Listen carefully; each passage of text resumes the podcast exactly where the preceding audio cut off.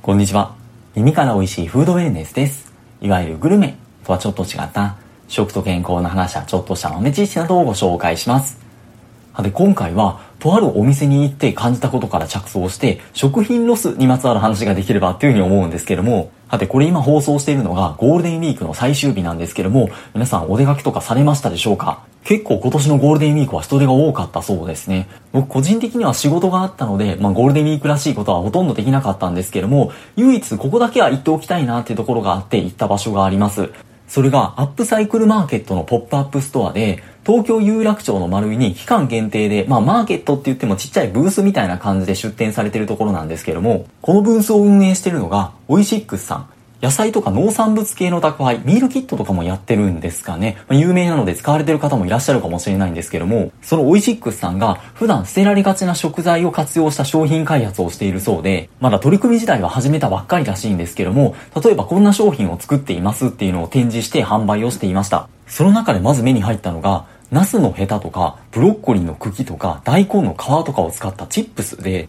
ナスのヘタとかちょっとびっくりですよね。そもそも食べれるんだっていう感じで僕も正直捨てていたかなっていう感じなんですけども、ちょっと調べてみると、ナスのヘタには解毒作用があって民間療法で使われていたらしくて、黒くなるまでよく焼いて、それを粉末にしたものを食当たりとか起こした時に飲んだりとか、他にも口の中、口内炎とか思想濃炉を沈める効果があるっていう風に言われて、歯茎にすり込んで使ったりとかもされていたんだそうです。今回はそこ本題ではないので、またナスの放送回で深掘りたいと思うんですけども、そのナスのヘタの部分、まあ、包丁で切り落とすとお肉の部分もついてくると思うんですけども、そのナスのヘタの部分を揚げて黒糖風味に味付けした、まあ、ちょっとちっちゃなかりんとうみたいな感じのものがチップスとして販売されていました。他にもブロッコリーの茎の部分、確かに硬いので敬遠されがちな気もしますよね。ただアフロのつぼみの部分よりもビタミン C とかベータカロテンが多くて、かつ食物繊維が豊富だって話があるので、まあ何らかうまく有効活用はしたいですよね。そこでブロッコリーの茎を棒状にしたものを揚げてチップスにしたっていうもので、これもなかなかなかった発想な気がしますよね。でもとはいえ、ブロッコリーって茎ごと売ってますよね。じゃあブロッコリーの茎どっから集めてきたのかなってふと疑問に思ったんですけども、これ冷凍食品工場から出るんだそうです。冷凍のブロッコリーってよく売られてますよね。僕もよく使ったりするんですけど、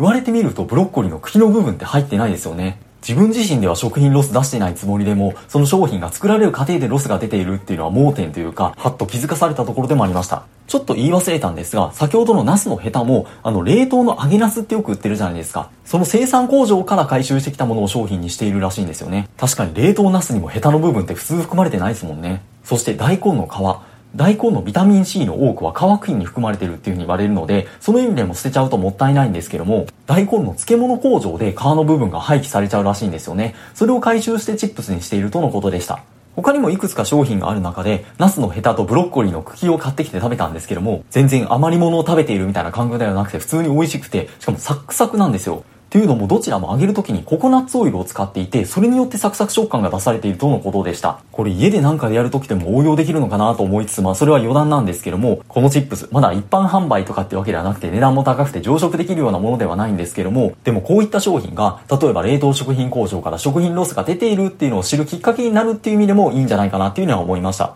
そういったこともあって、ここから食品ロスについてちょっと見てみたいなというふうに思うんですけども、国連食糧農業機関の過去の報告では、世界で約13億トンの食料が廃棄されている。これ世界で生産されている食料の約3分の1に当たるんだそうです。そして日本でも年間約612万トン。農水省の最新の発表では約570万トン。なのでまあちょっと減ってるかもしれないんですけども、いずれにしよちょっと想像がつかないぐらいの規模ですよね。これはもちろんもったいないっていうのもありますし、世界では食料不足に困っている地域も多くあるので、フードシステムって観点でももうちょっとなんとかならないかなって思うんですけども、さらにまた別の切り口、環境負荷、温室効果ガスの排出っていう観点でもなかなか馬鹿にならない問題みたいなんですよ。 World Resources Institute、世界資源研究所っていうところが発表しているデータでは、食品ロスが世界の温室効果ガスに占める割合が8.4%。これって例えば飛行機の割合が1.4%、鉄鋼業の割合が3.3%なんで、それよりもはるかに多いんですよね。陸上輸送、まあ、自動車から出る割合が10.0%ってなってるので、まあ、それに匹敵するぐらいの割合ってことになりますよね。そして世界中の食品ロスを一つの国として仮に見立てた場合に、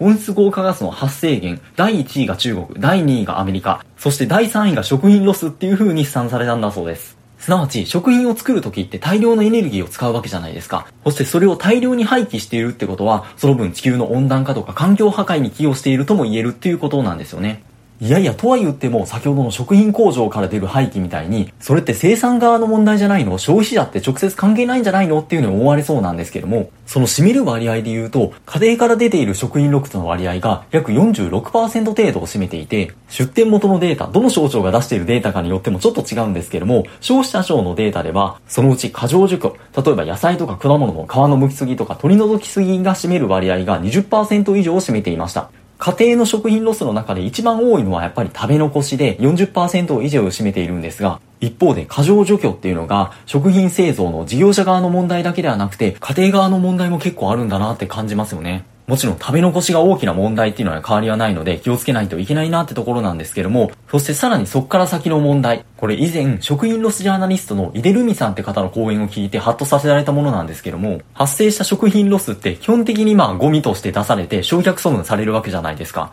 日本ってゴミ焼却率が OECD 諸国の中でも圧倒的に高くて1位、約8割近くを占めているそうなんですけども、っていうことはその焼却の時にも二酸化炭素を多く発生させているってことになるわけじゃないですか。その中でも生ゴミが厄介なのは80%以上が水分なんですよね。水分ってことはそれだけ燃えにくい、それだけエネルギーが必要ってことになるわけじゃないですか。そしてエネルギーがかかるってことはお金もかかる。環境庁が出しているデータでは、ゴミ処理の事業経費が年間約2.1兆円かかっていて、そのうち食品事業者から出ているゴミは産業廃棄物として、その製造者がお金を払っているんですけども、全部ではないんですけど、他の小売店とか飲食店とかから出ているゴミ、それらは家庭ゴミと一緒に税金で焼却処分をされていて、そのコストは自治体によるとは思うんですが、例えば東京都世田谷区の場合、生ゴミを含めたゴミの焼却に1キロあたり56円コストがかかっているんだそうです。これは積み重なると結構な値段になるかもしれないですよね。それゆえに、そもそも食品ロス、生ゴミを出さないっていうのも大事なんですけども、それでも出てしまう生ゴミについても、しっかり水を切る、重量を減らすっていうのも地味に大切そうですよね。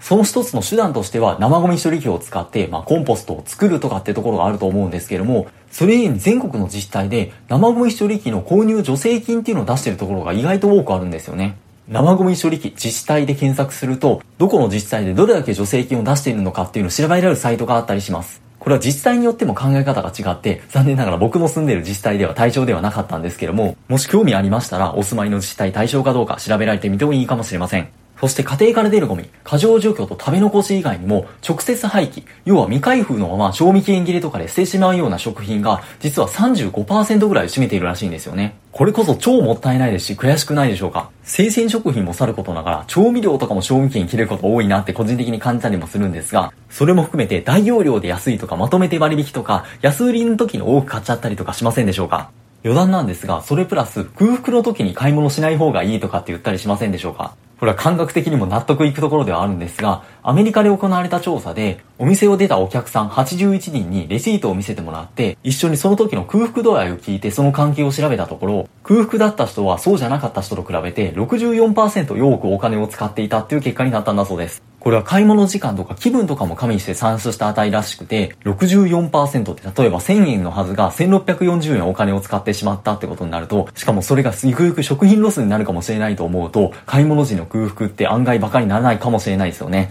まあそれは余談なんですけども、あと最近買い物で手前取りって言葉聞くようになった気がしませんでしょうか？心理的にはより賞味期限の長い奥の方にある商品から手を取りたくなるところではあるんですけども、それをみんなやってると手前の商品がずっと取られなくて賞味期限切れになって廃棄されてしまう。そしてその焼却にも税金が使われてると思うと、ゆくゆくは消費者にもそのコストが跳ね返ってきているっていうふうにも言えるかもしれないですよね。といった感じで買い物時点から意識できることもあるかもしれないですし、まあゴールデンウィークも終わりではあるんですけども、こういった休みの時に、まあ冷蔵庫とか冷凍庫に入っているものとか、棚とかに入っている食品を一体全部出してみて、賞味期限の管理とかをしてみてもいいかもしれないですよね。ということで今回蓋を開けてみると、食品の活用事例みたいな話じゃなくてちょっと硬い話になってしまって恐縮なんですが、冒頭のオイシックスさんみたいな食品ロスを減らす、むしろそれを活用してアップサイクルしていくっていう企業の取り組みとかを応援していきたいですし、そこから食品ロス問題の大きな現状とか課題とか、そして家庭内とか自分のコントロールできる範囲内で何かできることに思いを馳せてみてもいいかもしれないっていう風な話でした。引き続き素敵なフードライフをお過ごしください。本日もありがとうございました。